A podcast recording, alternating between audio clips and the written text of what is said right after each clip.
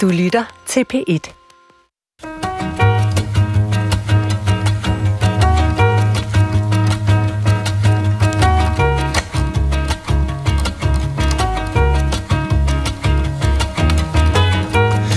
Filmer dig i Rollo, boller dig i Kulu, spytter lidt på Kuku, mens jeg støder den i Bubu. Teksterne i rap er ikke for sarte sjæle. Man skal være klar til at slå ørerne ud og lytte til folk, som siger tingene meget direkte. Rap kan lukke publikum ind i en verden, de enten ikke kender eller ikke er vant til at sætte så mange ord på. Og i dag bliver vi kloge på sproget i rappen og hiphoppens verden. For jeg har nemlig inviteret to rappere i studiet sammen med en, som er vant til at føre lupen hen over de enkelte ord og sætninger og fraluger sproget sine hemmeligheder, som jo altså er det, vi gør her i Klog på Sprog på DRP1. Den første rapper er en af dem fra gruppen Suspekt, nemlig rapperen Emil Simonsen. Også velkommen til dig, Emil. Tusind tak skal du have. Du er jo også kendt som Orgi E, og i ja. går fandt jeg ud af, at du også er klemt, kendt som klamfyr, ja, når du er på øh, Instagram og Twitter og sådan noget. Ja. Det er fair nok. Altså, Emil, jeg tror jo sådan set, at jeg nogenlunde forstår, hvad der foregik op i det, som jeg citerede i indledningen. Men lad os lige uh, uh, tage den fra toppen ja. og, og bøje det i næren. Jeg har jo sagt nogle ord. Filmer dig i Rollo. Rollo? Ja. Hvad er Rollo?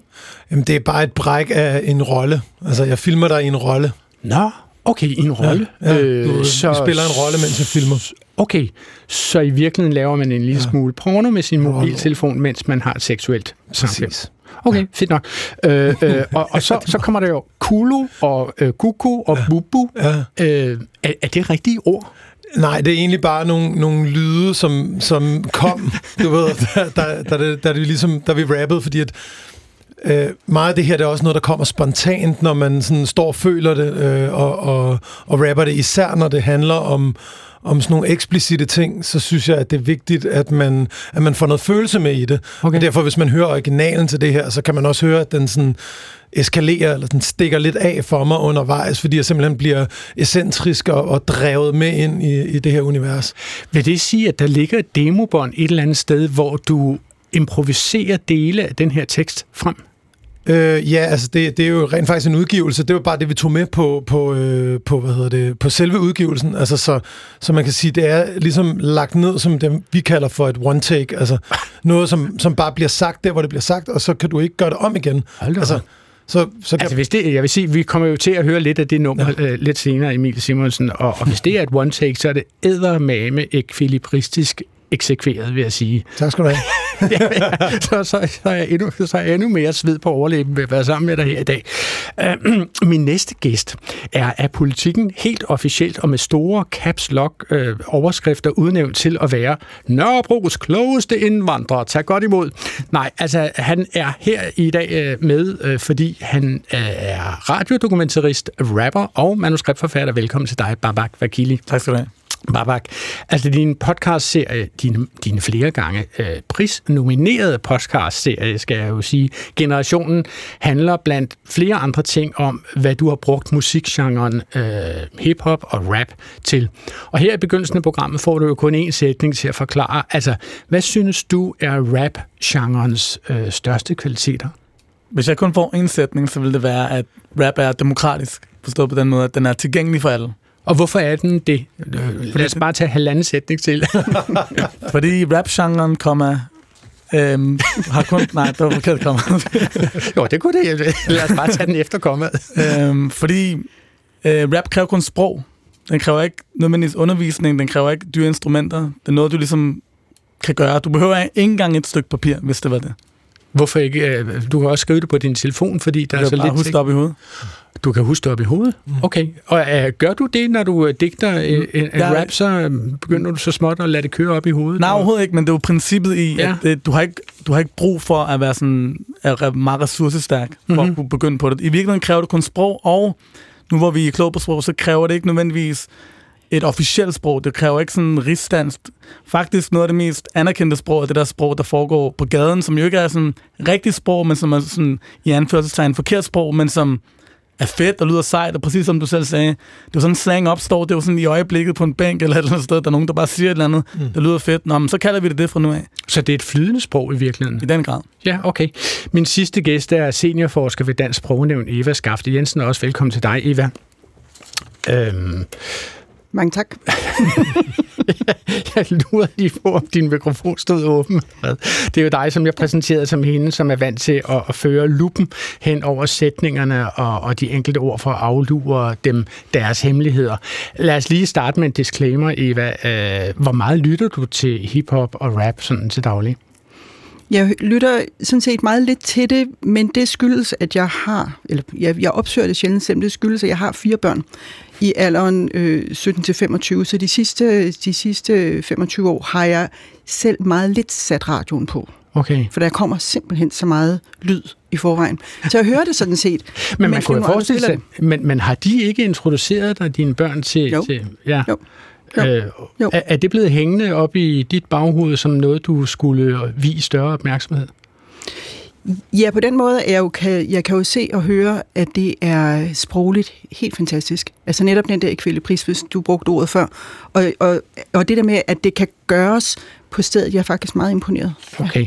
Mit navn er Adrian Hughes, og selvom jeg er vært på programmet her, så er jeg ved at tro, at jeg er nok den, som er mest på udebane i dag. For mig bliver den kommende time øh, det, jeg vil kalde en ret stejl indlæringskurve. Og med det siger jeg så klog. Velkommen til Klog på Sprog. Altså lad os lægge øh, fra kaj med at diskutere nogle af de fordomme, sådan en hvidaldrende mand som jeg øh, kunne have om rap. Altså for eksempel det, at det tit handler om øh, sex. Lad mig spille lidt fra det nummer, som hedder Popo, og som jeg citerede lidt fra i indledningen. Filmer dig rollo, boller dig gulo, spytter lidt på kuku, imens jeg støder den i bubu.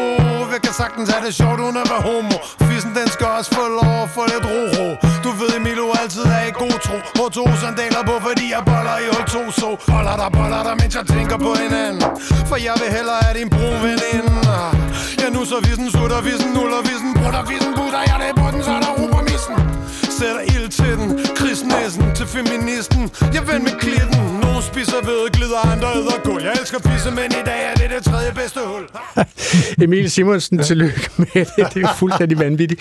Altså, nu skal jeg fortælle dig, altså, uh, Klog på Sprog har jo gudskelov uh, nye praktikanter hver 6. måned, og for tiden hedder uh, den praktikant Anna Sonja Brun, og hun spillede det her nummer i Bilra, i vores bil, uh, på vej til uh, Sprogfestival i Bogense her for en lille måneds tid siden. Jeg havde aldrig hørt det før, ikke? og jeg var stort set ved at køre galt, ved at sige. Altså, jeg kiggede simpelthen hen på højtaleren og tænkte, hold da op, det er godt nok meget direkte. Skal det altid være så direkte, Emil?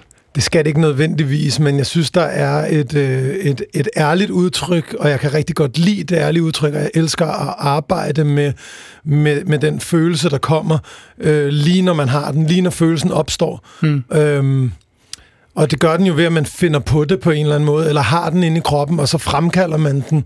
Øh, i, altså det lyder næsten sådan shamanistisk, men når man er i studiet og har gået med, med den her øh, følelse i det her, øh, altså i det, den her sammenhæng, er det jo øh, en eller anden form for liderlighed. Altså så, så, så, så når det kommer, så skal man ikke holde det tilbage, så skal det bare kører der ud af i virkeligheden? Altså, jeg var meget tæt på at sige, at man, det er svært at sætte ord på liderlighed, men altså, man kan jo roligt sige, at I har jo simpelthen gjort det. Ja. altså, øh, der, der er jo midt i det her, en, en, det er næsten som en ramse, ja. altså, hvor du siger noget i ret med, øh, øh, og jeg nusser fissen, og så kører det videre der. Vil, vil, vil du kunne sige den ramse, uden at have bitet liggende under dig? Ja. Må jeg høre? Ja.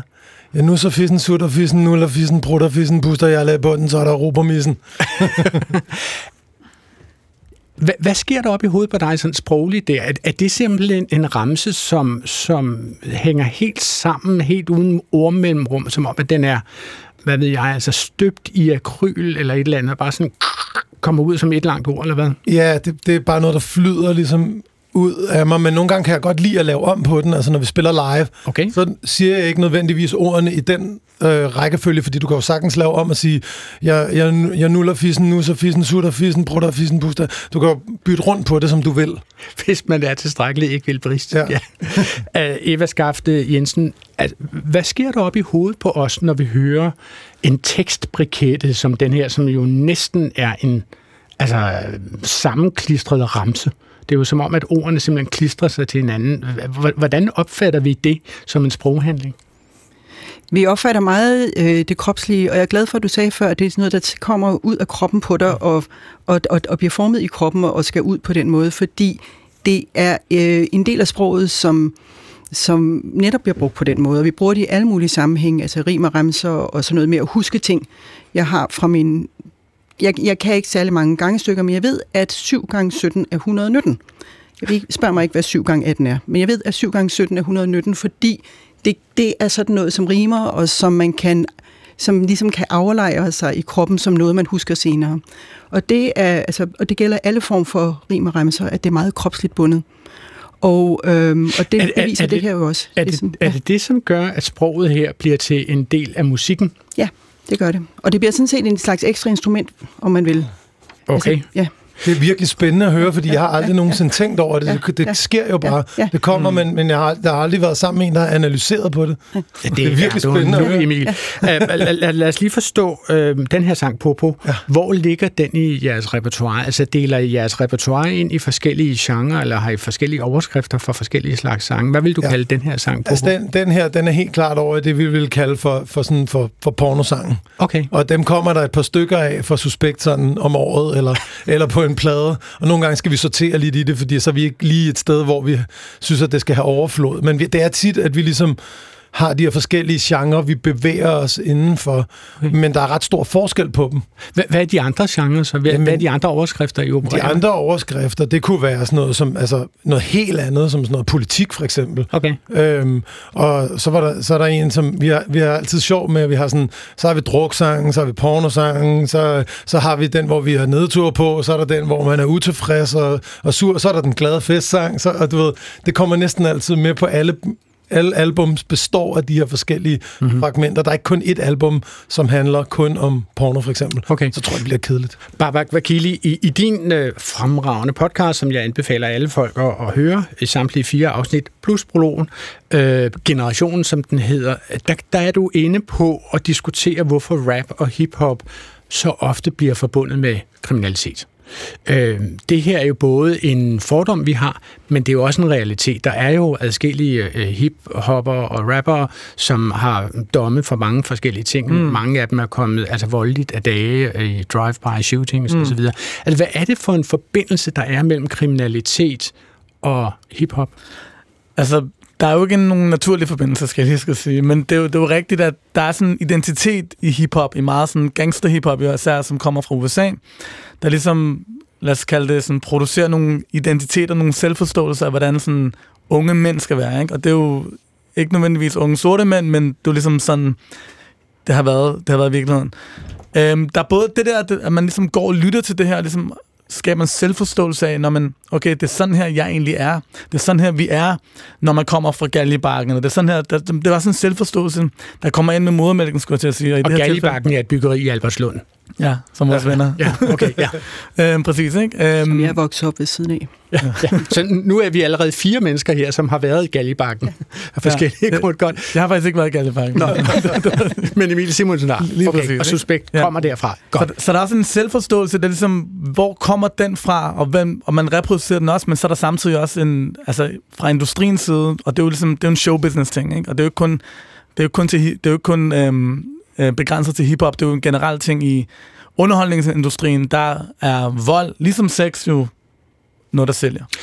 Ej, man sælger jo ikke film på, at øh, folk bliver skudt under optagelser. Når det sker, så er det jo et uheld som det lige er sket i dag fredag, for eksempel. Ikke? Der er en, der er blevet skudt under en western-optagelse, ja, fordi men, de tog den forkerte men pistol folk, var med ind. Men, men folk på film bliver skudt. Nå ja, okay, altså det, det, det, det er et motiv i filmen, at de bliver skudt. Ja, okay. Nej, altså generelt, at vold er et tema i, på lærret. Ja. Altså ikke, ikke på sættet, men på lærret er...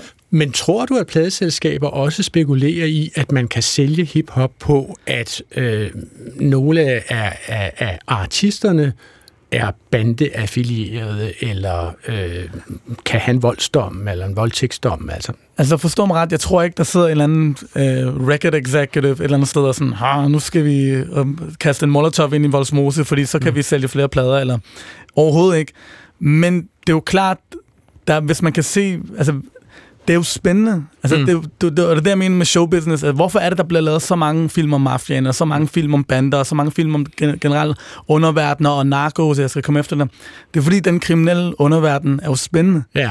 Nå, og det for, for os udefrakommende, ja. jeg skal lige så sige, jeg er ikke selv kriminel, men jeg synes jo også, det er spændende sådan, åh, oh, nå, okay, hvordan, og hvad hedder en telefon på den, og hvad gør I så, og nå, så de små poser, alle de her ting, ikke? Okay, men, men er der i hiphop-miljøet en større tolerance over for, at han kan godt udgive en plade, selvom han sidder i fængsel? Øhm, ja, det er jo det, der i, sige, det er i samfundet, føler jeg, at, at ja. større øhm, tolerance over for hiphop-kunstnere. Okay, godt. Nu vil jeg nemlig gerne lige øh, sniffe mig lidt længere ind i de der oversætninger, som rap ofte øh, består af. Altså Eva Skaft Jensen, når du læser de rap-tekster, som, som vi har på i dagens program her, øh, hvordan karakteriserer du som sprogforsker teksterne? Altså hvad, hvad er det overordnede kendetegn ved teksterne? Det er, vi talte før om, om rim og ramser. Der er meget, som handler om rim og om ramser og om rytme.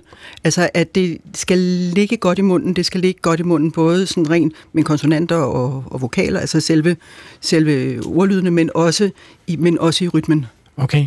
Hvad, hvad er det ved ordlydene? Er der nogle bestemte ordlyde, som simpelthen øh, har en eller anden indvirkning på os, eller virker godt? Så det, det er ikke de enkelte ordlyde i sig selv, som virker godt eller ikke virker godt. Det handler meget om, hvordan man sætter dem sammen. Og man kan jo stikke hvem som helst en, øh, en, en, en ordbog og sige, find nogle ord, der rimer og sæt dem sammen. Det kommer der ikke nødvendigvis stor kunst ud af. Altså man skal have talent for at komponere ordlydene på en måde, så det faktisk giver på det. Altså det, det, det er ikke noget, man bare kan. Men, men det er vel også et sprog, som altså, gør meget opmærksom på sig selv. Det, altså, gør det. Øh... det gør det. Og på den måde ligner det jo ikke nødvendigvis øh, den form for sprog, som sprogforskere tit øh, undersøger grundigt, nemlig den form for, hvad skal man kalde det, usynlige sprog, som bare formidler en information for eksempel. Det, jeg, står, det, jeg står, det, jeg står og siger nu. Det, det, det er helt usynligt. Det er, ja, det hører til men, men, men hvornår bruger vi usynligt sprog? Altså i hvad for nogle sammenhæng, hvad for nogle kommunikationssammenhæng bruger vi usynligt, usynligt sprog? Altså det gør, sprog, vi, som det ikke gør vi i rigtig, rigtig mange sammenhænge. Det er ligesom det, der er det grundlæggende for, hvordan vi kommunikerer med hinanden. Og hvis man skal have en eller anden besked fra det offentlige om, hvordan man får udbetalt sine feriepenge, så skal det helst ikke rime for meget. Så skal det bare være, det skal ikke gøre opmærksom på sig selv som sprog. Mm. Man skal have det budskab, der er i, øh, som simpelthen er instruksen i, hvordan man får sine penge udbetalt. Og der skal ikke være noget spændende sprog i det. Det skal bare være, der er sproget alene en formidler af indholdet. Men ja. E- Emil, altså, når, når I så sidder og skriver eller ja. improviserer teksten frem, hvornår synes I, I har fat i noget sprog, som fester igennem? At, at, nu går jeg ud fra, at I gerne vil have, ja. at det må ligesom være et succeskriterie for det er det helt den, klart. Ja. Den her, den sidder der, ja. den kan noget. Hvornår kan det noget? Jamen, det, altså nu arbejder jeg jo meget sammen med Andreas, som jeg er så heldig, at vi er to rapper. Andreas i, Dej, uh, Bay Duelund, som er, ja. som er, som er min uh, wingman, eller hvad man kalder ja. det. Og, og, og så Rune jo også, selvom han er producer, så, så har han jo også meget at skulle have sagt i forhold til, hvordan at det her lyder. Det, det er egentlig noget med, at man, altså, man får det sådan ret fedt, eller man får ligesom sådan en high af, af, hvordan ordene kan lyde, eller man opfinder en ny vej, man går med nogle ord, som man ikke har brugt eller sat sammen før, og, og hvis man så siger det højt, og får en respons på det, så er det sådan, okay, jeg vil, gerne, jeg vil gerne imponere Rune og Andreas. Jeg vil også rigtig gerne overgå Andreas, eller have uh, hans sådan, wow, hvor er du god. Så I konkurrerer også? Ja, I vi hisser hinanden helt, op? Helt okay. vildt meget, ja. Lad os, lad os lige høre et lille klip øh, fra det nummer, som hedder Hvad jeg mener, som, ja. hvor jeg er meget imponeret over, hvor mange rim I presser sammen på virkelig, virkelig få anslag. Før var jeg en proletar, en fucking fattig nar Nu æder jeg mig med de kvalivar kaviar Superstar Høj på de forbudte var på din boulevard, folket de husker mig. For jeg er ikke bare et stjerneskud i natten. Jeg er stjernen på første pladsen, kan du tage den? For fuldt af fanatiske fans. Ekstrem kult, den fantastiske bane Jeg bryder mig i fancy brains. Snyder min villa, hvor jeg laver plastik og dans. Har ikke tal på de kællinger, jeg fucking krejler. Flottenheimer, vores tid så to Leisner Jeg bejser den rundt på de flotte rejser. Bahamas, glitter og glamour. Lækker damer i nitter og velur. Ryger dyr Havana, så skider på min tur. Det er jo ret tæt ja. på at være vrøvlerim, det her, kan man ja. sige. Ikke? Det er jo ikke, fordi I, I har super meget at gerne ville have sagt. Det, det her vil jeg egentlig karakterisere som rent sprogleg. Hvad tænker du om det? Jamen, det er også rent sprogleg, og det er faktisk så meget sprogleg, at hvis du hører andet vers, så er det faktisk første vers på hovedet. Mm-hmm. Altså hele det der øh, vers handler om at, at være sådan en, en Flottenheimer og, og, og være lidt høj på strå og, og kigge lidt ned og sige, at jeg, jeg styrer business her omkring, og andet vers handler så om mig selv, øhm, som, som er en proletar, der render rundt et eller andet sted i en forstad og ikke rigtig har noget, og du ved, lidt, lidt broke tour, og sådan, ja, så, så det hele er vendt på hovedet, og det er ren ordekvilibrisme, mm-hmm. og derfor hedder nummeret øh, Ved, hvad jeg mener. Mm-hmm. For det er sådan et spørgsmål. Ved, ved du, hvad jeg mener, når jeg siger de her ting? Mm. Ja. Og jeg vil, gerne, jeg vil gerne tilføje noget, både som sådan stor rap-fan, men også stor fan af Suspekt. Det, der, det, som de fleste, der ikke lytter til rap, ikke fanger, når de hører det her, det er i virkeligheden, at det er sådan rent teknisk, rent rimteknisk, er meget sådan avanceret. Det har, det har, det har altid været. At det er altid flerstavelsesrim. Det er ikke kun én stavelse, der rimer. Det er meget sådan bevidst, og det er noget, man antager med årene også bare lidt kommer naturligt, mm. når man bare sådan, det er sådan, man rimer. Man siger ikke mand, spand, men mm. der er ligesom store mand. varer, kaviar, forbudte varer. Og så nogle gange er der... Nogle, gange, nogle gange stikker det... Nogle gange laver man undtagelse, men alle rimene rimer rent sådan lydmæssigt på stavelserne. Ikke? Ja. Og det er jo noget, som man som, i hvert fald som rapper selv hører, og som højner kvaliteten helt vildt. Åh, oh, så sidder man simpelthen dernede og knipser lidt, og så, uh, ja. den var rigtig Ja, men det er jo sådan... det er feinschmecker, det her. Det, det er virkelig sådan feinschmecker. Det er ofte forbundet med sådan, inden for rapverdenen, sådan, især sådan, det med sådan østkyst hiphop, sådan, du ved, ja. lyrics, lyrical miracle, altså, så der er også en skole inden for rap, der ligesom at gå mere, nogle går mere op i det lyriske og rimteknik og struktur og alt det der, mens andre måske er mere sådan, hvordan leverer du det, og hvordan sådan, Ja, dit flow, så at sige. Ja. Altså, vi har faktisk et lytterspørgsmål, som handler om det her. En lytter bedt, har bedt os om at forklare, hvorfor rim og ramser har så nemt ved at hænge fast i hukommelsen. Det ene hedder Jakob Arnbjerg, og han skriver fra Aarhus, nu med dobbelt A, som han bemærker. Tak for det, Jakob, med C. Øh, og han peger især på børnelitteratur. Han peger på Halvdan Rasmussens ABC, for eksempel. Altså, øh, et enkelt med B er det, øh, Bennys bukser brændte, Børge råbte. Åh, Børge havde nemlig Bennys bukser på. Altså, hvad gør det, Eva Skafte Jensen, ved vores oplevelse af disse her tekster, at de rimer? Altså, det er, det er ret øh, velkendt og vel undersøgt, at alt det der med, med rim og ramser gør, at man husker ting bedre. Nu talte jeg om det der regnestykke før, øh, som jeg stadigvæk husker nu, hvor jeg er 55, selvom jeg lærte det, der var 10 eller sådan noget. Ikke? Og som sagt, jeg kan ikke nogen af de andre regnestykker, men jeg kan det. Øhm, og det gør også, at man, har, man, man, det, man ved, at det er meget, meget brugt også i øh, forskellige former for kultur, hvor man ikke nødvendigvis har skrift. Altså hvor, hvor lovtekster osv. har indbygget sådan nogle rim og remser, sådan, så man kan huske, hvad der gælder. Mm-hmm. Altså, I gammeldanske love står der for eksempel, at hervene må ikke være værvende. Det betyder, at hvis man har begået herværk eller vold eller noget andet, så, kan man, så, er man, så har man ligesom sat sig selv ud af spillet til for eksempel at være værve for en, for en nevø eller noget andet. Men der er masser af sådan nogle rim og remser, som er lagt ind i i øh, forskellige vigtige tekster rundt omkring. Især, så, når man så det er simpelthen brugt som en, en husketeknik? Ja, der er noget memoteknisk forbundet med det. Og det har igen noget at gøre med det der med det kropslige. At det simpelthen huskes i kroppen bedre, når, når når der er god rytme, når der er øh, gode rim. Øh, og det kan både være sådan nogle enderim med, her havde vi før noget med øh, natten og tatten og så videre, men, men også sådan noget med hervene må ikke være værvende. Der er både noget, der er både noget, noget rigtig rim, men der er også noget, øh, så sådan noget alliteration og, og, og den slags, altså bogstavrim. Og, og når vi så taler om sproget i, i hip-hop og rap, så, så ja. nævnte Bamba Vakili jo lige før, at det var gadens sprog, at det var det flydende ja. sprog, og det, ja. at det netop ikke ja. måtte være ja. rigsdansk, ja. øh, som jeg formoder, at jeg taler. Altså, øh, hvad er det for nogle dialekter, som finder vej ind i rap? Det er vel principielt alle. Altså hvem som helst, hvad som helst, hvor som helst, kan, er jo sådan set kandidat til at kunne lave rap.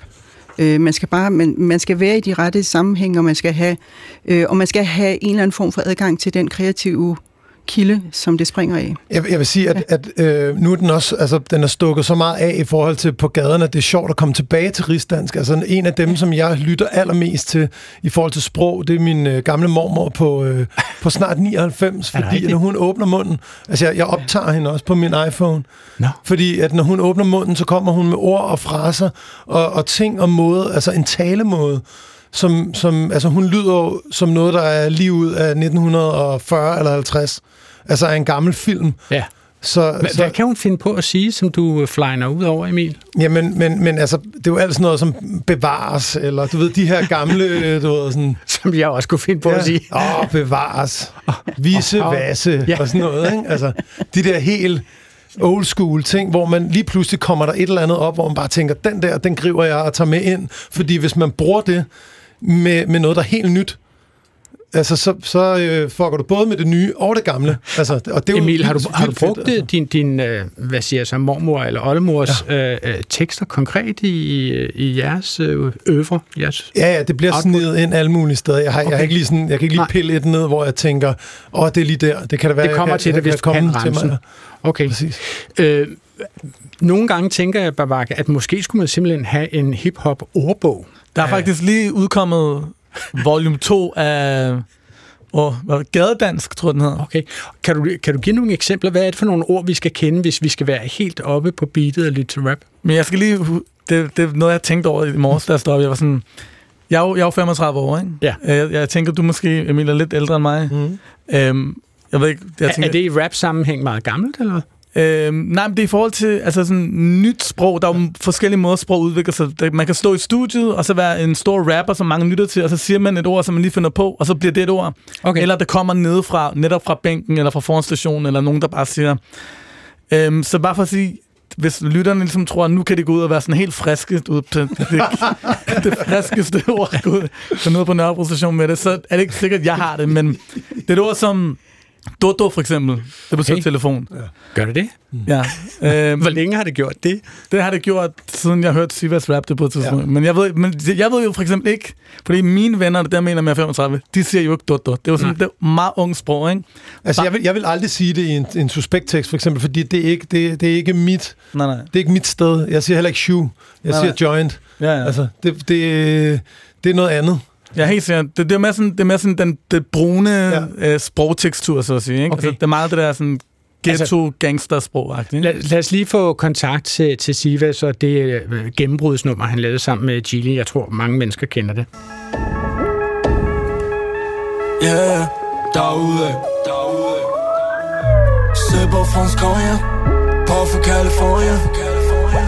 Derude, Derude, vores system spiller højere Dit nabolag for paranoia Derude, derude. Sort hætte, tøj, sol, briller på min øje, yeah Derude, derude. Jeg sagde kage med mit drøm, yes. Kage med mit drøm, yes. Derude, jeg sagde kage med mit drøm, yes. Kage med mit drøm, yes. Altså i din, øh, i din podcast øh, Generation Babak, så fortæller du jo faktisk, at du får kontakt til Sivas. Du kender ham ikke personligt, men du får kontakt til ham over det øh, kontaktnet, der var på det tidspunkt, så ved Skor.dk eller sådan noget. Eller hvad var det? Netdating.dk, ja. Helt vanvittigt. Hva, hva, hvordan, blev det, hvordan blev du inspireret af Sivas? Øhm, jeg skal sige, Sivas har jo altid været, øhm, eller ikke har altid været, har været sådan et stort navn i sådan offentligheden øhm, i, i nogle år, men ligesom, han, han lavede sådan noget lidt sådan satire-rap der hed, under en gruppe, der hedder P4L, som jeg er sikker på, at du også kender fra dengang. Ja. Øhm, så kom fra Vestegnen, og så han har altid været meget, meget kendt, især blandt rapper, men også især alle sådan brune unge kendte Sivas. Så han var ligesom et ikon, og han er jo ikke så meget ældre end mig. Jeg tror, han er to år ældre end mig, men selv en, langt inden jeg begyndte at rap, der var det en, man ligesom så op til. Ikke? Han var en eller anden form for, jeg vil ikke sige en held, men han var meget stort navn blandt uh, unge indvandrere. Okay. Og, og, og hvad kunne du bruge ham til som inspiration, Babak? Jamen, der, der, der er noget i det her, som vi lige også skal huske, fordi vi, vi kan også få det til at lyde, som om rap jo kun handler om sådan øh, ekvibalisme. Rap handler også om at være sej, ikke? Rap handler også om at bare sådan fyre den af, ja. og ligesom at føre sig frem. Og Sivas er altså både sådan sprogligt, Men også bare sådan typemæssigt virkelig, og sådan musikalsk virkelig, virkelig sådan dygtig og sej virkelig. Han er en, man ligesom synes er sej. Øhm, så, så banalt er det også nogle gange. Han er en, man gerne selv vil være. Okay. I virkeligheden. Fedt nok. Du lytter til Klog på Sprog, stedet på P1, hvor vi gennemlyser forskellige dele af det danske sprog, og i dag er det sproget i hiphop og rap, som vi har lagt under laserscanneren, og jeg har besøg af rapper og radiodokumentarist og manuskriptforfatter Babak Vakili, og af rapper og tekstforfatter i Suspekt Emil Simonsen, også kendt som Orgi E, og er Eva Skafte Jensen, seniorforsker ved det Danske Sprog- og Litteraturselskab. Og det her stof, det udvikler sig jo simpelthen for i grovtræk hvert eneste ord, vi siger her i radioen. I dag fredag, hvis man lytter i Flow Radio og ikke på podcast, podcast, så udkommer nemlig den danske kvindelige rapper Goldie Six Eyes single Hostla. Øh, vi har Goldie Six Eyes med på en telefon. Velkommen til Klog på Sprog, Goldie Six Eyes. Hey. Hej. altså, øh, nu, nu sagde Babak Vakili lige før, at det handler jo også om, at, at, om attitude, om at føre sig frem og vise, at man er stor i slaget, og at man kan noget. Vil du også ja. sige, at det gælder dit værk som rapper? Altså, øh, ja, det vil jeg da mene. altså jo, jeg føler, at hvis du skal være rapper, så skal du 100% have et eller andet, du ved, der ikke. Altså, du skal kunne tørre sig frem. Okay. Du skal kunne tørre frem, og du skal kunne tørre at vise dig selv og være sådan der, hører, I'm the shit. And, you know, it is what it is. And yeah, sådan er det bare. øhm, men så, det, det er ikke fordi, at man... Altså, det er også det, der, der, der er svært at være rapper, fordi du ved, det er jo ikke fordi, det nødvendigvis er sådan, alle er. Øhm, men i hvert fald, du skal i hvert fald have nogle, øh, have nogle balls of steel, hvis du skal være rapper, vil jeg mene. Og det er jo sjovt, at du siger balls of steel, hvis du skal være rapper. Det vil sige, du, du bruger jo faktisk maskuline attributter, vil jeg sige, Goldie, når du taler om, ja. hvordan du skal føre dig frem som rapper. Tror du, at der er andre forventninger til dig som kvindelig rapper, end der er for eksempel til Babak og, og Emil her i studiet? Altså, øhm, det er der vel på en eller anden måde, men så igen har jeg det også bare sådan, jeg er lidt træt af det der med, at man hele tiden skal putte kvinde foran. Jeg er egentlig bare rapper, jeg prøver at være den bedste rapper, jeg prøver at være bedre end Emil, og du ved, jeg prøver at være bedre end alle rapper, der er, du ved, jeg ser alle som mine inspirationer, og du ved, sådan, det er bare, altså lige meget om du er en kvinde eller mand, men jo, der er vel nogle få, nogle få øh, forventninger til mig som kvinde, det tror jeg på, der er. 100%. Okay. Goldie, jeg synes uh, lige, vi skal høre et uh, lille uddrag af den uh, single, som du smider på gaden i dag, altså ja. Hustler. Vi lytter lige. Det tager en tilfredsstillende hood chick Med flere flavors i fissen end blandt selv slik Hans mindset er klart, og det gør mig varm Vi er lidt som Bonnie Clyde, for ham laver jeg larm Kig på mig, bitch, om jeg bruger figur Jeg slækker lort, men I ikke blevet spurgt Slækker ham lidt som en filur. Jeg ved, du venter, men det bliver aldrig din tur, bitch. Han får mig til at glemme, at jeg er lidt generet. Vi skipper hovedretten, går straight til dessert. Han får mig til at glemme, at jeg er lidt generet. Vi skipper hovedretten og går straight til dessert. Uh. Jeg vil have en hustler, der ved, hvad han vil. Jeg vil have en fyr, som er klar på noget chill Fuck dem, de har aldrig følt smerten. Bare dig og mig imod hele Goldie Six Eyes. Hvordan vil du selv karakterisere det sprog, som du bruger i din rap? Det er bare mig. Øh, det er øh, et sprog, som jeg altid har brugt. Øh, et sprog, som jeg synes, der er nemt at bruge. Der er nemt at bruge. Øh, jeg ved ikke, hvordan jeg vil karakterisere det. Du ved, det er lidt svært for mig at sige. Men øh, det er i hvert fald bare mig. Okay. Men nu har vi jo en sprogekspert her i studiet, Eva Skafte Jensen. Er der, er der noget i den her tekst, som vi lige har spillet i dag, vi har jo ikke spillet hele nummeret, er der noget af, af det her, som, som øh, øh, skiller sig ud fra resten, Eva? Altså, det ligger jo meget godt op til det, vi har hørt tidligere, og jeg ved ikke, om der er noget, der specielt skiller sig ud fra resten. Der er selvfølgelig lidt noget med, at slik ham, jeg slikker ham lidt som en filur. Det lyder meget som en filur is. Det, ja. øh, og, det, og det vækker vel det billede, det ved jeg ikke om er meningen. Jeg tror, det er det, der er meningen. Ja. der, bliver, der ja. bliver smilet igennem ja. her i studiet, vil jeg sige, Goldie. Vi er alle sammen meget glade for det. Ja. Altså, jeg tror, man skal være en glad filur, hvis man øh, er sammen med dig, øh, i hvert fald. Ja. Øh, jeg, jeg reagerer på, at du, du øh, synger, eller rapper, vi skipper hovedretten og går straight til dessert. Er der noget homo-hetero øh, i gang her, eller hvad, hvad sker der her? Nej, nej, nej. Jeg mener, at vi behøver sikkert spise hovedretten, før at han spiser desserten. Giver det mening?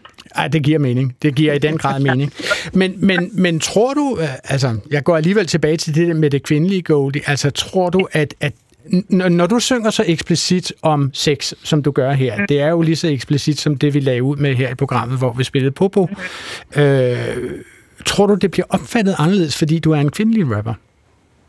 Ja, det gør det nok. Øh, hvad hedder det? Mænd har gjort det i flere årtier, og det har aldrig rigtig sådan, der været det store problem, når mænd har rappet om sex og fisse og alt muligt. Men øh, når jeg som kvinde kommer og siger, at jeg elsker pæk, og jeg synes bare, åh, undskyld mit sprog. Men altså, du ved, jeg kan godt lide det her, det her, det her, og det skal folk bare vide, det skal verden bare vide, så er det, bare, det bliver bare modtaget lidt anderledes, ikke? Øh, men øh, sådan er det bare. Det handler bare om at, du ved, break some barriers and stuff, så det er det, jeg gør. Ja. Så det er mange kvinder, der gør det nu. Jeg kan jo spørge Babak og Emil her i studiet, altså opfatter I det her anderledes, fordi I ved, det er en kvinde, som rapper det? Men, men det er sjovt, fordi at os, som har hørt hiphop i lang tid, eller er vokset op med det, vi har jo slet ikke den der øh, mande-kvindeagtige øh, øh, forståelse, som, som andre har, eller øh, opfattelse af, at det er anderledes, eller uh, det er stødende, fordi at Goldie er en pige. Jeg lytter meget mere til, hvor, hvor, hvad er det, hun rapper? Hvorfor siger hun sådan? Jeg kan godt skifte tingene ud, eller forstå sammenhængen selvom øh, hun... Altså betyder det, at du lytter teknisk på det, sådan, øh, hvordan sidder rimelig ja, i forhold til Ja, og så lytter jeg på, hvad hun siger, uden at have en, en forudindtaget øh, fordom over for det, fordi at, at, at jeg, jeg er way beyond det der. Altså det tror jeg egentlig de fleste sådan unge også, som lytter til rap, som er vokset op med rap, altså, vi, er, vi er videre. Altså, hmm. Det handler ikke om, om mand og kvinde som sådan. Goldie, må jeg spørge, altså vi har jo haft en meget, meget stor diskussion herhjemme, og har det muligvis stadigvæk om, om MeToo. Altså kommer ja. det til at, at kravle ind i hiphoppens verden på et tidspunkt? Jeg er ikke indtryk af, at den gør det endnu, eller hvad? Så øh, personligt så prøver jeg at holde mig væk fra det der, øh, når det kommer til det. Jeg holder mig meget min egen boble, du ved, fokuserer på min egen ting, men øh, jeg tror det er 100% at Altså, det håber jeg ikke. Altså, det håber jeg ikke, det gør, men altså, nu, nu må vi se? Du ved, det kan, jeg kan ikke snakke så meget om det, men jeg håber det ikke. Det Nå, okay. Ikke. Hvorfor Nej. håber du det ikke, Goldie? Altså, øh, altså MeToo-bevægelsen, eller hvad? Ja, hvor, altså, hvorfor håber du, at den ikke sådan kommer ind i hiphoppen, eller kommer til at sætte sit aftryk på hiphoppen? Det var det, jeg hørte dig altså, sige. Det ved jeg bare, det er to vidt forskellige ting. Altså jo, altså hiphop kan godt være politisk og sådan ting, men jeg har det også bare, som nogle gange skal man bare lade ting være, hvad de er, ikke? Okay. Babak Vakile, hvad tænker du om det? Altså, øh, tror du, at, at, at MeToo-problemstillingen kommer til at arbejde sig ind i øh, de ret rå og direkte tekster, vi allerede har hørt en del eksemplarer af? Øh, ja, jeg har, jeg har faktisk tænkt rigtig meget over det her. Jeg vil lige sige, jeg føler ikke, at MeToo og de tekster, vi har hørt i dag, har noget med hinanden at gøre, fordi MeToo handler om overgreb. Øhm, det her, det handler om at styrke og fejre ja, seksualitet ja, på en Det er folk, som vælger hinanden, kan man Lige sige. Lige præcis. Ja, så det er ikke, øhm, jeg føler ikke, at det at rappe mig eksplicit handler om MeToo, men det er da klart, der er et problem med sexisme og homofobi og sådan ting i, sådan, i hiphop-kultur, og det, som man historisk set ligesom har undskyldt rapperne med, det er, at de ved ikke bedre. De er også mindre bemidlede. De, har, de kommer fra steder, hvor de ikke har været eksponeret for de her høje tanker, som vi andre har om bla bla bla bla. Men jeg tror faktisk, at vi, vi snart lander et sted, hvor... Altså, vi har allerede set det lidt. Jeg ved ikke, om hvor, hvor opdateret du er på situationen med den amerikanske rapper The Baby, men han har lige været på... Øhm, han stod på en scene... Han stod på en scene på, hvad det, i Florida, tror jeg, der var, og ligesom sagde nogle ting om, omkring homoseksuelle og HIV, som ligesom, altså han blev sådan, så at sige, cancelled lynhurtigt, ikke? Øhm, så der er ligesom en modbevægelse, hvis man, det kommer an på, hvilke emner man nok beskæftiger sig med. Han, nu var han homofobisk, og det, det, det er blevet en no-no. Ikke? Mm-hmm. Øhm, spørgsmålet er, hvornår at sexisme, det som, hvad det end måtte betyde, bliver noget, som man ligesom lægger ned over mm. rapperne. Jeg synes folk er klogere på det der med sexisme, også bare i hiphop, du ved, verden generelt. Øh, jeg synes folk er, de er meget påpasselige med, hvad de siger, og hvordan de opfører sig over for hinanden på grund af det der. Øh, så 100% af folk, de, du ved, lærer fra det, hvad okay. andre gør. Goldie, nu, nu har jeg talt med både Babak og med Emil her i studiet om, om hvordan de uh, skriver deres tekster. Uh, kan, du, kan du lukke os lidt ind i dit uh, arbejdsrum? Hvordan får du sådan en tekst frem, som den, du lige har smidt ud i din single i dag, Hostler? Altså, det, jo, altså, det kommer an på, hvilken dag jeg har. Altså, hvis jeg har sådan en dag, hvor jeg vågner op og har det fucking lortet, tager i studiet, og min producer, han spiller et hårdt beat, så er det violence. I choose violence. Men altså, du hvis det er fordi, at jeg har en mega dejlig dag, og du ved, sådan, det kommer meget an på, hvordan jeg har det, øh, vil jeg mene. Men øh, jeg starter altid med et beat. Jeg kan godt lide at starte med et beat. Øh, det får mig bare til at føle som way, og så tager den derfra. Så skriver jeg ligesom, og så selvfølgelig har jeg nogle tekster på min telefon, som jeg ligesom kan overføre til et beat, ikke? Men jeg kan rigtig godt lide at høre, øh, høre du ved, beat først. Men de tekster, som du har på din telefon, Goldie, øh, hvornår, hvornår, øh, før, hvornår noterer du dem ned på din telefon? Det kan være, hvis jeg står og laver mad, det kan være at gøre rent, eller når jeg bad, eller hvis jeg er ude og gå. Altså sådan, nogle gange så rammer det mig bare, sådan der, du ved, uh, okay, det, det lyder nice, ikke? Så jeg er hele tiden i gang. Okay. Hele tiden i gang på det, sådan, at blive bedre. Er, er det så er det en ordstilling, du lige pludselig kommer i tanke om, eller er det en følelse, du tænker, den her er vigtig at øh, rappe om? Det kan være en, øh, ja, det kan godt være en ordstilling, faktisk, jeg lige pludselig går og har i hovedet, og som jeg synes, du ved godt kunne lyde lidt bedre, eller et eller andet, og så skriver jeg det om, og så rammer det mig igen, hvor jeg har det sådan, okay, det lyder bedre, og så skriver det om, eller så skriver jeg noget nyt, eller et eller andet, ikke? Så jeg er hele tiden sådan, du ved, så jeg hele tiden har et eller andet at vælge med. Genkender I det, både Babak og Emil, altså at, at der er noget, som ligesom kører videre i baghovedet, og så ja. griber man lige ud efter sin telefon, når man har den, eller hvad? Ja, men det er, jo, det er jo grunden til, at, at der er ikke nogen af rapper, der keder sig nogensinde. Altså, vi kan ikke finde ud af at kede os, fordi at, at det, det er bare i gangen. Det er altså, rigtigt, helt sikkert. Okay, så, godt. Ja. Goldie Six Eyes, ved du hvad, uh, tusind tillykke med din, uh, med din uh, flotte single Hustler, og tak fordi du vil være med i Klog på Sprog her i dag. Jo, have en god dag. Hej. I lige måde, ikke? Hej. For jeg kunne godt tænke mig at tale med jer om det her med at, at uh, bryde, bryde grænser. Altså, hvor vigtigt det er at bryde grænser for rap. Og jeg tager udgangspunkt i jeres, øh, Emil, øh, jeres øh, nummer, som hedder Det er ikke vores. Vi kan lige høre en smule af den her. Kunne jeg starte forfra, ville jeg ikke have stukket min pik i hende Men det er en smule svært at sige, når man har pikken ind Og tænker på ingenting andet end dingeling. Uanset udseende på kvinden i seng Kunne jeg starte forfra, ville jeg stikke hende i penge Og sige hun skulle gå hjem og prøve at finde sig nogle andre mænd. Men jeg er stokt her uden plastik på min rullekrav Kommet et par gange uden at trække min pik fra det store brag.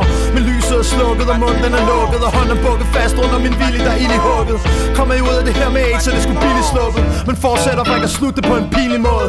Hvor langt ned imod bunden er jeg virkelig noget Hvis hun ikke var så vild og båd, så var jeg sikkert gået Og det kunne muligvis reddes med en lækker pige, men det er fisse Det får mig fandme lyst til at skrige ah, ah, Det er ikke vores Emil Simonsen, altså den vildeste linje i det, jeg lige har spillet, det synes jeg er, uh, når du synger, kommer jeg ud af det her med AIDS, det at det skulle blive sluppet. Ja. Det er med en hård ting at sige. Ikke? Og det er fordi, hvad?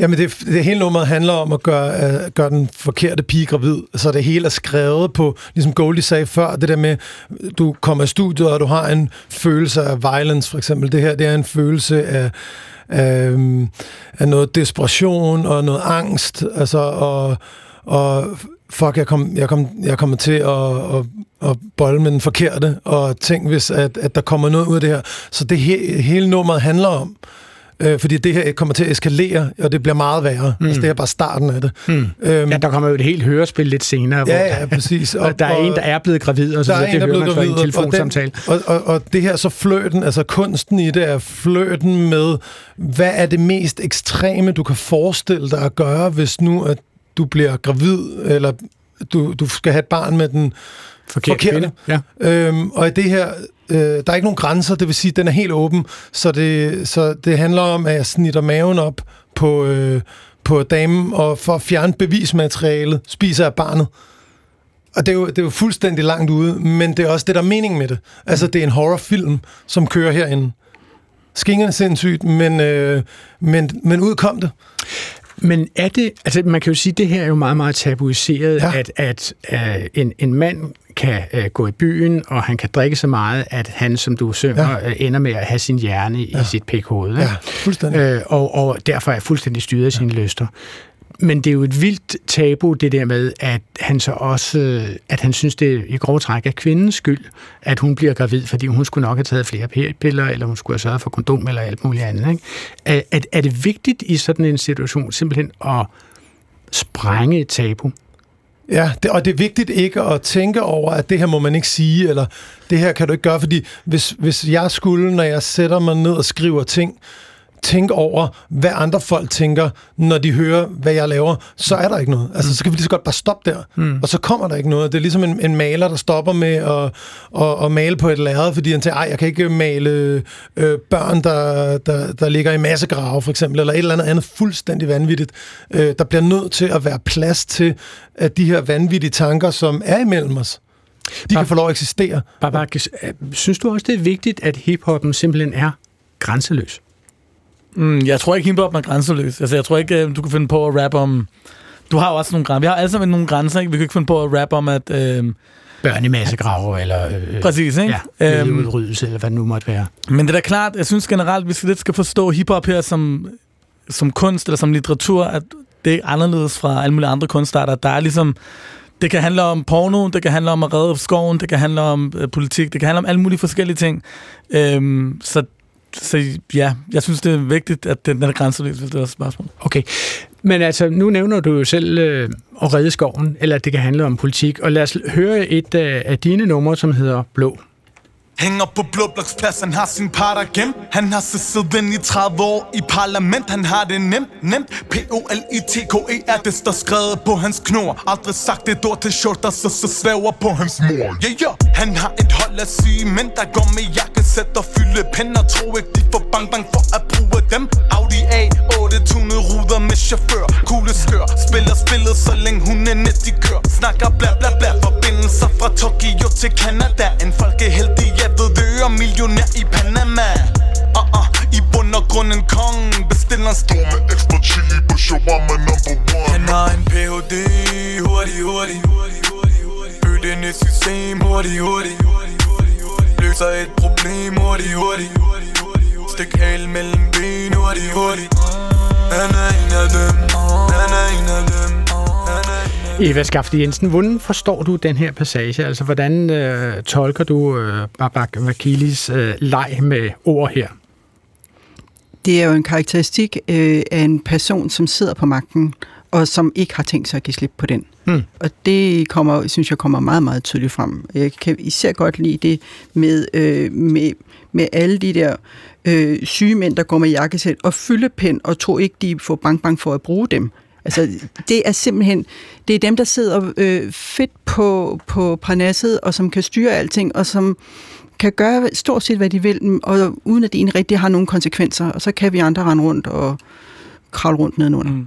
Ja. Den, den her tekst er faktisk opstået præcis som det, vi snakker om før. Jeg havde en, et ordspil i hovedet, som var Blå Bloks Plads, for det lød så meget som Blå Plads. Ja, det gør det.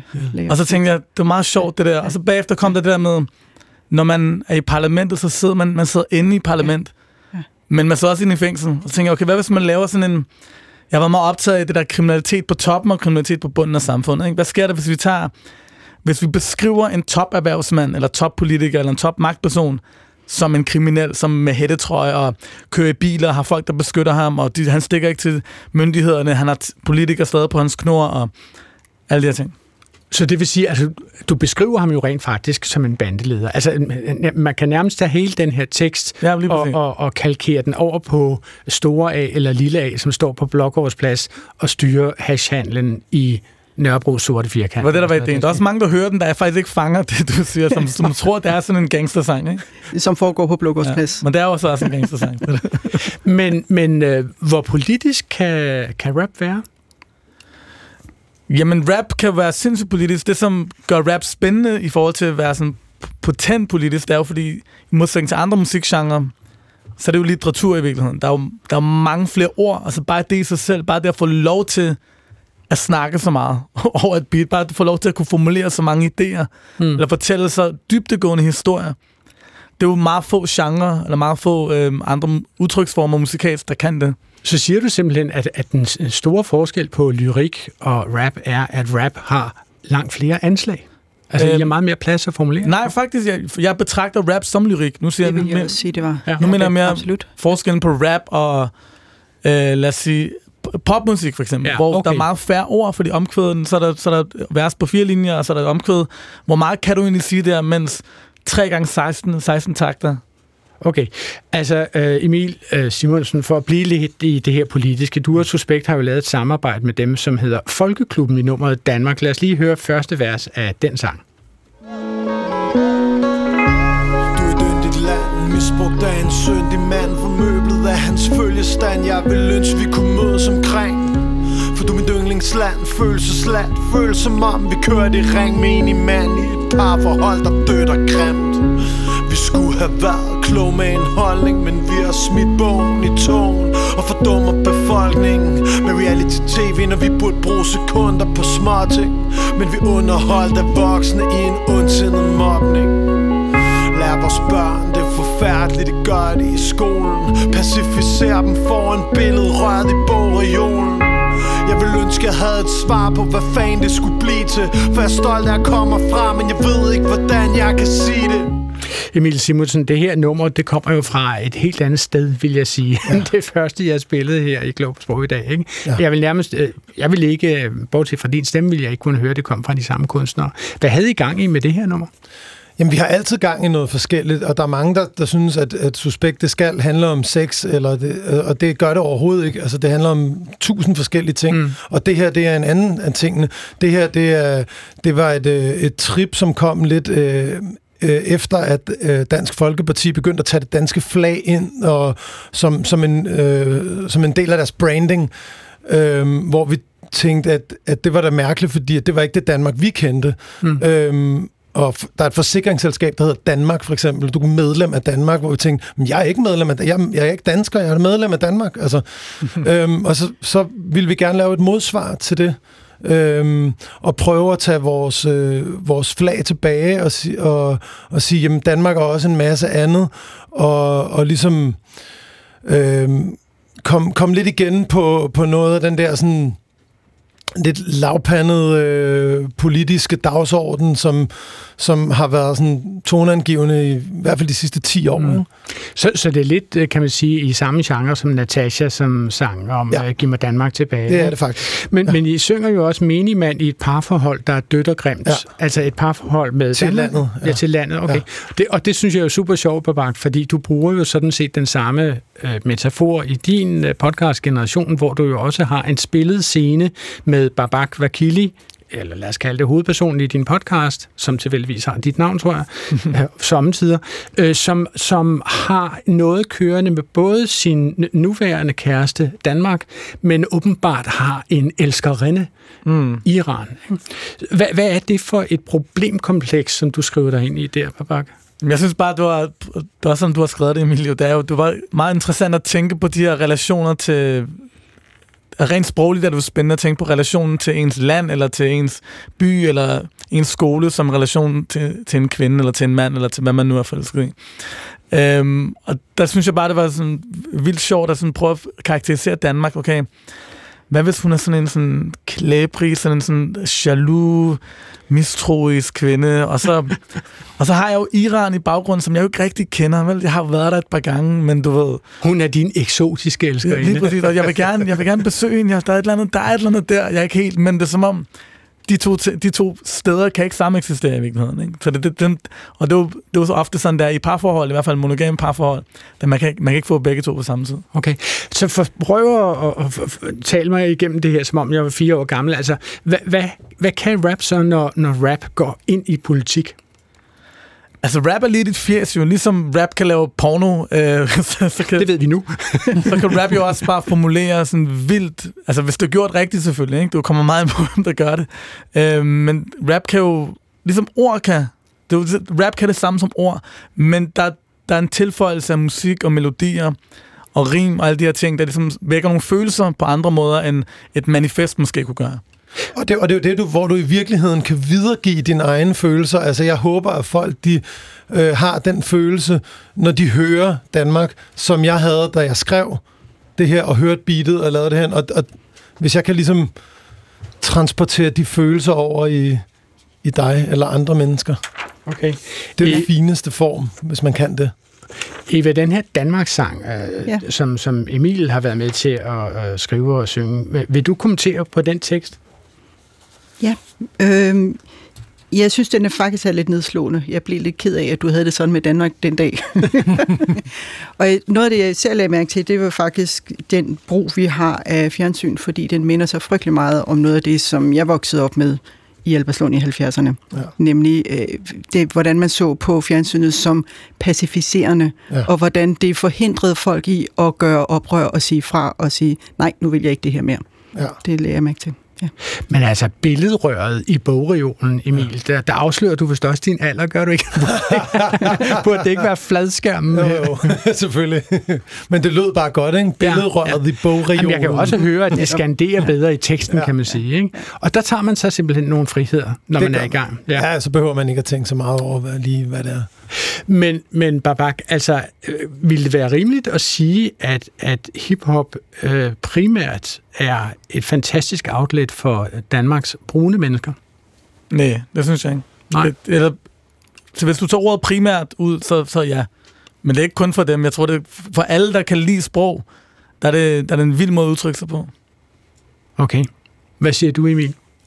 Jamen altså, hvis du tager USA for eksempel, der er alle jo alle rapper, og det kommer de også til at være her. Vi er bare lige lidt bag, bagefter. Fordi... Du mener alle i, en hvilken som helst skoleklasse? Ja, så nær, rapper nærmest. Så alle, alle går og bare rapper. Du, alle skriver, alle, mm. alle er på den der kreative øh, vibe, fordi at det er let tilgængeligt. Du, mm. Det er ikke... Øh, det er svært at blive rigtig, rigtig god til, men, men vi kan alle sammen gå i gang med det, og det er rigtig, rigtig sjovt, ligesom at løse en kryds og tværs, eller lave sudoku, mm. eller whatever. Altså, du kan bare gøre det. Og hvis jeg lige må følge op på det, så det er en rigtig god ting for i anførselstegn, den brune underklasse, så at sige, fordi hvis vi antager, at den, brune, den, den, de mennesker, du snakker om, kommer fra mindre privilegerede steder, der ikke har adgang til andre mere sådan etablerede, eller nu er det ikke mere etableret længere, men musikformer i virkeligheden. Ikke? Mm. Men det har ikke noget med farve at gøre som så. Det handler virkelig om, hvor de er i samfundet i deres udgangspunkt. Ja, så kunne sige det, man har på hjerte. Alle har jo brug for at, at komme ud med det, som, som man, man, man går og, og tænker og, og får andres anerkendelse af. Okay.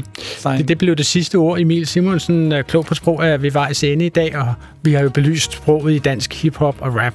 Og vi havde besøg af øh, rapper og radiodokumentarist og manuskriptforfatter Babak Vakili, og som jeg lige sagde, Emil Simonsen, også kendt som Orgie og lejlighedsvis klamfyr på Twitter og andre steder, og fra Suspekt, og så havde vi også besøg af Eva Skafte Jensen, seniorforsker ved det Danske Sprog- og Litteraturselskab, og med på en telefon havde vi rapperen Goldie Six Eyes. Programmet i dag var især tilrettelagt af Anna Sonja Brun, og Line Fabricius stod for teknikken, mens jeg, Adrian Hughes, præsenterede det, og vi bliver glade, hvis I sender kommentarer og spørgsmål spørgsmål til vores mail klog på sprogsnabelag.dr.dk med dobbelt A, ligesom i Aarhus, på genhør næste fredag.